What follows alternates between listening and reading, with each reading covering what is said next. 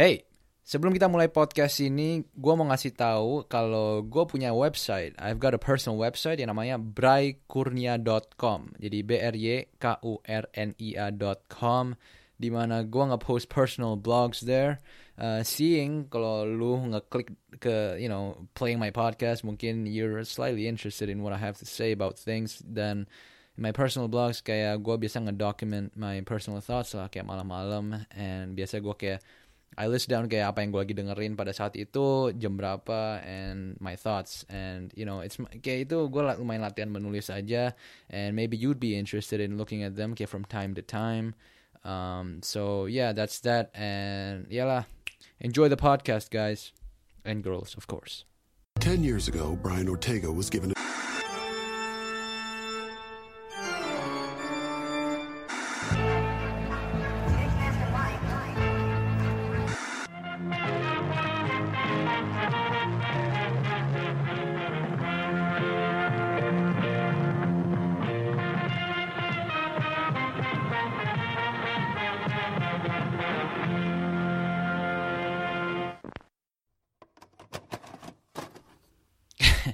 Halo teman-teman, selamat datang lagi di podcast Gen Z Indonesia. Selamat datang lagi, nama gue Brian bagi kalian yang belum pernah mendengarkan podcast ini. And yeah, I would like to just welcome you, okay? Selamat datang. And 2020, fuck bro, okay? Where do I start? 2020 man. So far, this is not a good year. Gue tahu ini cliche, people say it, but it certainly is the case for me. Untuk gue sendiri, mungkin hidup tuh nggak segampang yang gue pikir.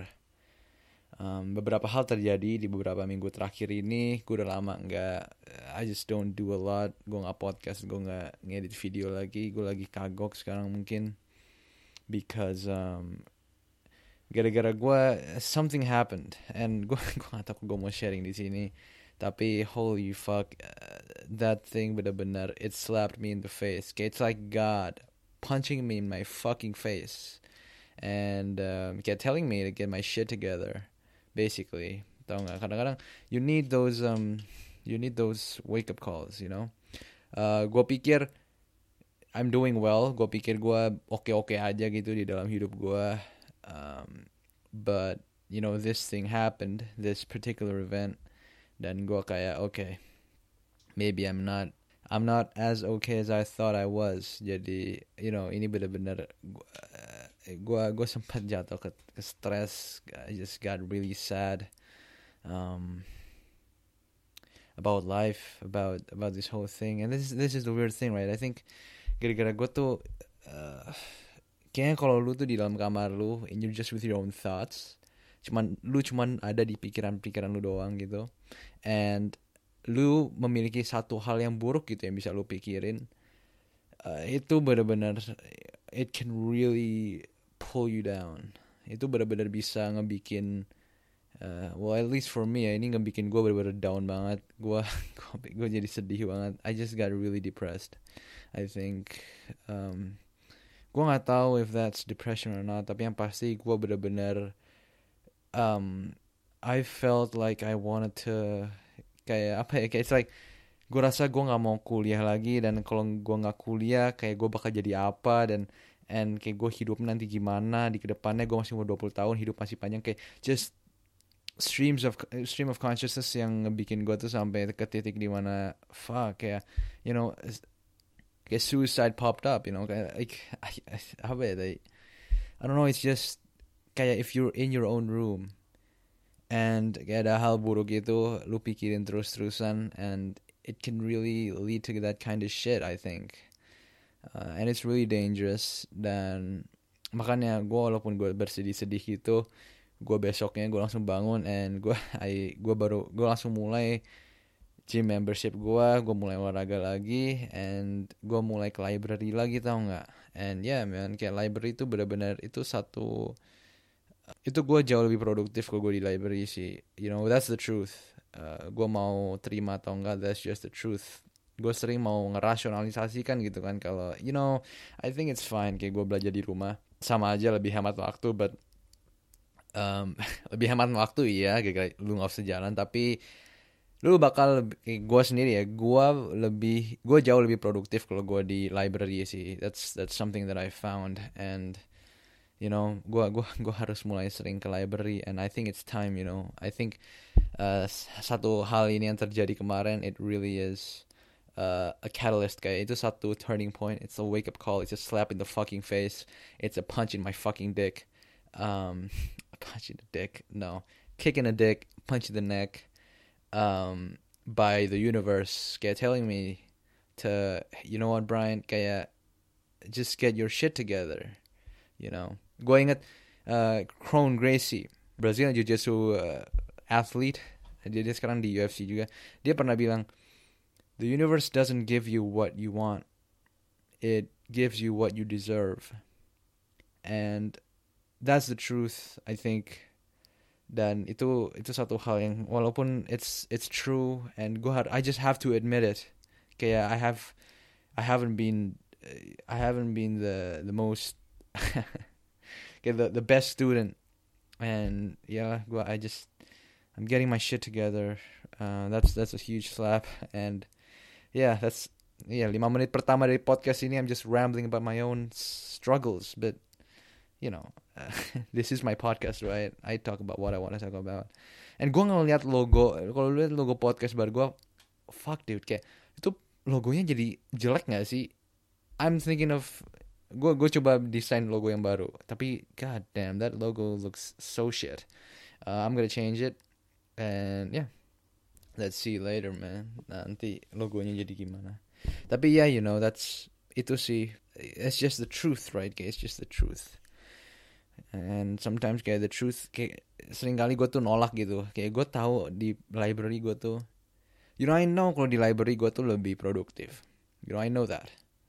But kayak gue sering kayak ngasih gue rasionalisasi gitu, you know, gue bernegosiasi dengan kebenaran gitu. Gue bilang, you know what, di rumah sebenarnya santai gitu segala, and gue nggak mau nge-admit kalau gue tuh salah. Dan dengan satu hal yang terjadi ini, gue kayak, okay, well Brian, gue nggak bisa membohongi diri gue lagi gitu loh. You know, I just have to go, and I have to admit that I fail, and it's the truth, and I have to accept the truth. And you know, to accept the truth, you have to admit that you're a fucking idiot. So, yeah, that's jadi itu. So if you ask me how I'm doing, mungkin gue di depan muka lu gue bakal bilang, oh I'm okay man, tapi you know, deep down I'm fucking sad. You know, but it is what it is, right? Kayak, you know, orang ada sampai poin atas mungkin senang, ada senangnya, ada sedihnya. You know, gue baru dengar satu cerita, ini ceritanya bagus menurut gue, cerita pendek. Ada satu pria datang ke dokter ini, dan dia bilang ke dokter, dok, saya sedang stres banget, saya sedang depresi, saya sedang sedih banget, hidup saya sangat sedih, saya butuh bantuan. Habis itu dokternya bilang, well, kalau Anda mau meminta bantuan untuk depresi Anda, semua pasien saya yang mengalami depresi ini saya anjurkan untuk pergi ke satu dokter lain yang namanya Pavelotti. Semua pasien yang saya anjurkan ke Pavelotti semuanya sembuh dari depresi mereka dengan cepat. Setelah dikasih tahu gitu, prianya ngomong, saya adalah Pavelotti. You know, that's a good story. I think it's a good story. And mungkin ceritanya bisa bermakna banyak hal gitu kan, banyak maknanya, tapi satu makna yang besar, satu tema yang besar dari ceritanya adalah, well everyone can get sad, you know, termasuk orang-orang yang mungkin kelihatannya paling senang, you know, mungkin orang-orang yang justru menghibur atau yang menyembuhkan orang-orang lain dari kesedihan mereka gitu, orang itu pun bisa sedih gitu, you know, kayak every single one of us will face that thing.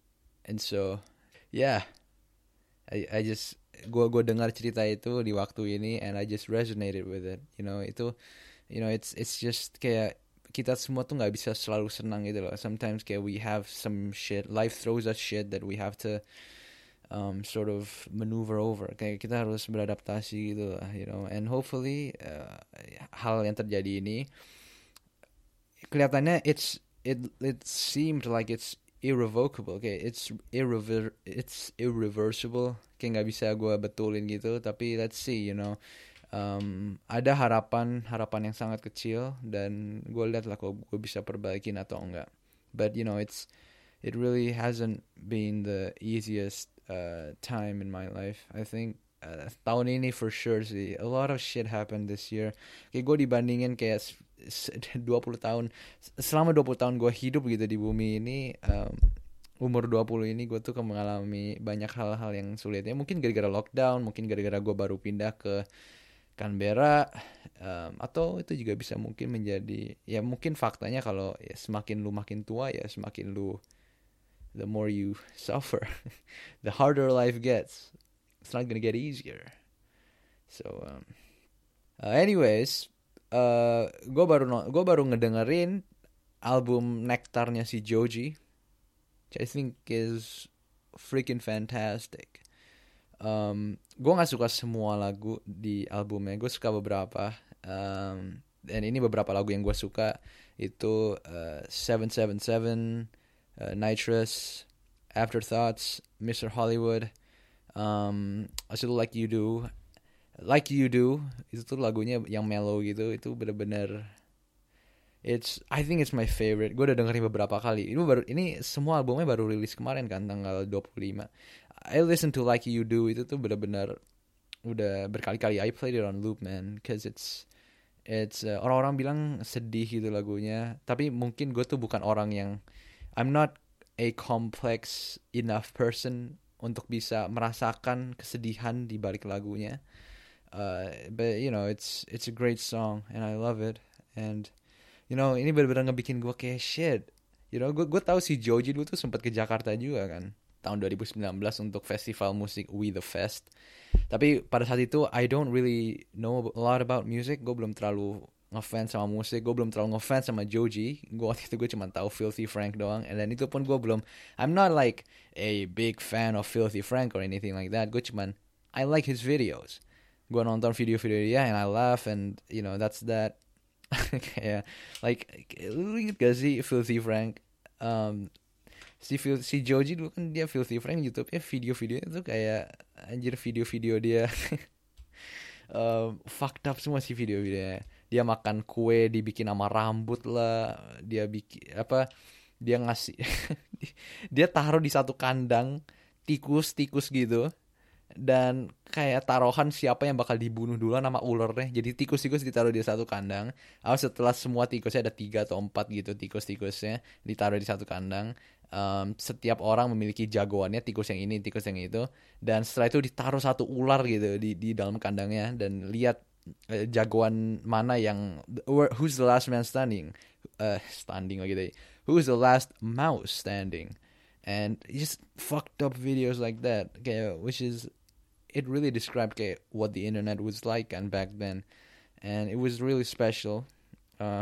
People say that it's a golden age of YouTube, tapi now YouTube kan udah benar-benar banyak censorship ya dan lain-lain. But anyways, you know, si Filthy Frank Joji is George Miller ini tuh dia, he's like one of the dia tuh salah satu pelopor dari pokoknya he's very impactful in the world of YouTube, in the world of internet, dengan video-video yang dia buat gitu segala. He inspired a lot of people with his disgusting videos, but funny videos.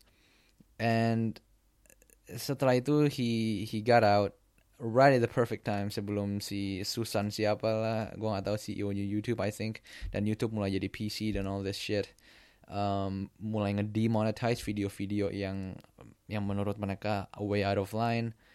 And sekarang dia he goes on to this music career and he's a huge success. Kayak ini, it's a great album, Nektar ini. I love his songs and I'm so looking forward to what he has next. But god damn man, the range of songs, semua lagu-lagu yang ada di album ini, well as I said, I like most of them, you know. I like it. And yeah, you know, coba mungkin gak ya dia bakal balik ke Jakarta lagi. But god damn, it's a great album. If you haven't listened to it, go listen to it. Okay, it's already available out everywhere. Di YouTube gue sempat ngebikin video kayak montage gitu, kayak video montage, dan di overlay sama musiknya dia yang Give Me Love. And I think it's a good video. It's one of the orang-orang pikir kayak oh itu video biasa aja nggak sih, kayak nggak terlalu susah bikinnya. Tapi Jesus Christ man, kayak to insert kayak each piece of video, snippet of video di setiap beat kayak ketukannya gitu tuh, it's so time consuming. It took me a lot of work, but yeah, you know, I'm pretty proud of it. Well, not really proud of that video, gara-gara akhirnya I just gave up and gue kayak masukin foto-foto aja gitu, you know, at the end. But nonetheless, it's still a good video. So go check it out if you want to. But yeah, gue jadi nge-plugin video gue sendiri anjir sekarang. Tapi yeah, you know, Joji's music is just great, you know. Sanctuary is also a very good song. I love that song. Coba kalau gue ada ngefans sama Joji pas We The Fest waktu itu, well, I don't think, kayaknya gue juga masih gak bakal nonton deh, because I would not blend in. Pada saat itu, I think at the time gue tuh masih di masa-masa dimana gue tuh tahu kayak Jordan Peterson, and I'm all about like intellectual shit, kayak I wanna seem smart and stuff like that. Dan setiap kali conversation selalu gue mau bawa ke, you know, topics about religion. And pas udah sampai sana, I'll just cite the shit out of Jordan Peterson's words. It's kayak they're not really my ideas, kayak I just cite them off Jordan Peterson. Gue bakal kayak, well, I think you know, the Bible is not to be taken in a literary in a literal sense. Mungkin kita harus analisa lebih dalam lagi. Mungkin ini seperti Adam dan Hawa, menurut gue ini tuh bercerita lebih tentang bla bla bla bla, you know, kayak mungkin Tuhan Yesus tuh mensimbolkan kesengsaraan manusia di dunia ini, dan kita harus tetap pikul salib kita sampai kita meninggal dan kita nge-transcend, like, you know, shit like that, man. I'm so up my ass, kayak gue tuh pikir kayak I'm so deep, you know, I'm so, gue tuh dalam, gue bisa ngerti, I know about religion and these people don't, which is fucking dumb, I know, and you know, dengan gue ngelihat We The Fest gitu segala, anjir, gue mungkin sampai sana gue bakal ngejudge orang-orang anjir, which is bener-bener, well, they're not the problem, I'm the fucking problem, tau nggak, I'm the fucking problem. Kalau gue ngelakuin gitu. Tapi ya, you know, I'm a funny kid. Like, I'm a weird kid. Okay, that's one thing I realized. Kayak bener-bener, you know, I think kayak all of us would think. Tapi I just have to say for myself that kayak gue bukan orang yang, gue anak yang aneh dari dulu. Ya, mungkin sekarang gue masih, but we're just constantly evolving. Kita selalu berevolusi nggak sih? Setiap minggu, setiap bulan. Ya, yeah, I mean, 2 tahun lalu gue pikir I have the whole world figured out. Tapi sekarang gue mulai sadar kayak oh fuck, kayak ternyata banyak banget hal yang gue nggak tahu. You know what I'm saying? You know, we always change, and you know it is just how it's life, man. We all change. Everything changes, and the weird thing is kayak, if you change, kalau lu berubah tuh kayak persepsi lu tentang dunia juga berubah juga gak sih, man? I don't know, man. What am I saying? Gue tadi ngomong Joji ya, sekarang jadi kenapa gue ngomongin kayak begini ya. Tapi We The Fest tahun 2019, gue kaget tau gak, when I figured out kayak ternyata Jakarta tuh memiliki festival musik, and kayak these are top-notch people. Odessa sempat datang ke We The Fest. Cigarettes After Sex, I learned about Cigarettes After Sex sama gara-gara ini satu orang gue sempat ngobrol, dan dia bilang oh di We The Fest there's this band, they're so fucking cool, and I started listening to them, Cigarettes After Sex, and holy fuck, it's you know, they have great music and it's really chilling, benar-benar nyantai banget, kayak benar-benar it's like let's just say kayak if you're on drugs and you listen to that music, kayak I think you'll have a great time. I'm not saying that I've taken drugs before. That I'm just saying that drug would suit that drug lagi, that music would suit perfectly for an experience like that. I think. tapi ya Cigarettes After Sex, you know, Odessa juga, you know, and this is one thing that I, pas gue baru belajar itu juga, you know, one thing I did was gue bakal ke YouTube and di We The Fest gitu, I mean, di festival musik manapun semua orang pasti bakal ngeluarin HP mereka untuk nge-record kan. And so gue ke YouTube, gue nontonin aja dari performance-nya si Joji pas lagi di Jakarta, you know, live performance of him. Dan gue bakal kayak, oh shit, okay, this is great. I can watch it because of this fan kayak nge-recorded. Pas gue di acaranya, I would be so pissed kalau kayak orang mulai kayak ngeluarin HP-nya dan kayak nge-shooting untuk, you know, to show people that, oh yeah, I'm here, bro. You know, I'm pissed. Kayak I fucking, you know, I don't like that shit. Kayak what the hell, you know? I just enjoy the fucking thing. Although I'm also guilty of that. Gara-gara gue, you know, at least I want to take a picture, and I just so people know that I'm an interesting person, you know. I mean, I think itu satu agenda kita semua nggak sih? Kita mau foto atau kita mau videoin acara yang kita pergi untuk ngasih tahu ke orang lain kalau, you know, we have a personality. Tapi actually, you know, kalau gue di sini di kamar gue di Canberra, I'm grateful for them. I'm grateful kalau ada orang yang record that whole freaking performance so that I can enjoy it here. So to be frank, to be fair, I think justru my argument kalau kayak people shouldn't record, these people don't live in the moment. Actually kayak, well, gue juga butuh gitu orang-orang begitu, gara-gara kalau misalnya gue nggak bisa hadir di acaranya, I can still watch the freaking performance through their camera. So I hate them, but at the same time I'm thankful for them, you know. Tapi ya, live performances, man. Kayak you can watch everything di YouTube, tau nggak? Anything, kayak it just transports you. That's the magic of it, right? That's the magic of the internet. That's the great thing about internet, man. Kayak people say, kayak, oh my god, social media is fucking shit, which is something, which is, I mean, I don't like social media to an extent. Tapi kayak, well, you can't deny kalau ada banyak positifnya juga, tau nggak? And bukan banyak juga, tapi ada beberapa positif ya, you know, like I can entertain myself by kayak watching a live performance di lockdown gini gitu, you know, kayak siapa sih yang bisa keluar dan menikmati live performance di stage? You can't.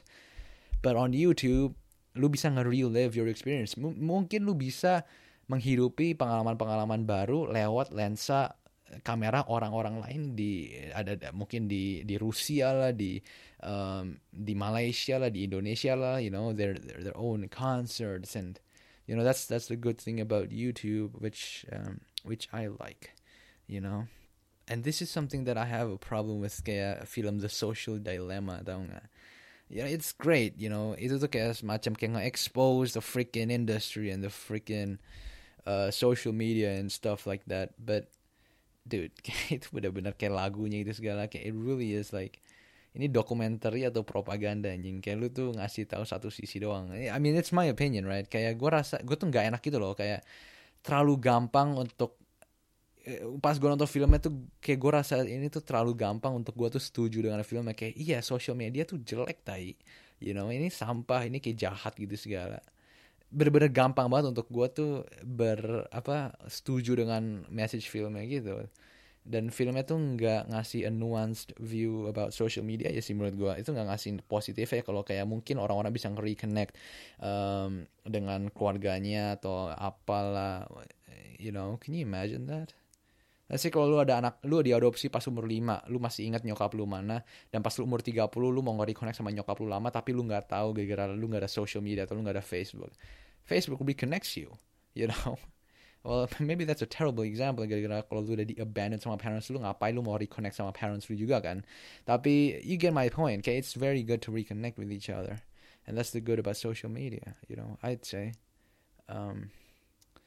But yeah, dude, yeah, that's basically that, and it's already ini udah menit ke 24, and iya sih, I think for today gue mungkin mau ngomongin itu aja sih, and ya mungkin gue mau tambahin untuk nge-wrap up that We The Fest thing. Gue mungkin mau ngomong kayak next time if I have the money I would go there and try it myself.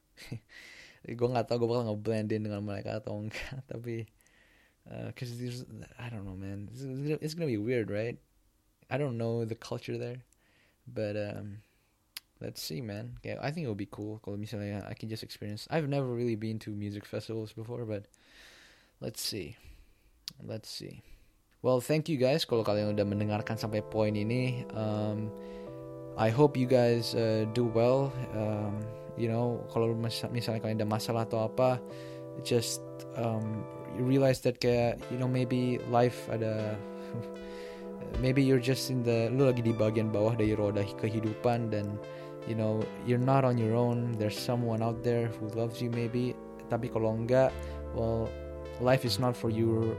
Apa ya, you don't have to control life, your own life. Kayak there's something up there, there's something bigger than you that has everything planned for you. Is that preachy? I'm sorry, I'm just trying to comfort you, okay? Anyways, thank you again, and I will see you guys in the next episode.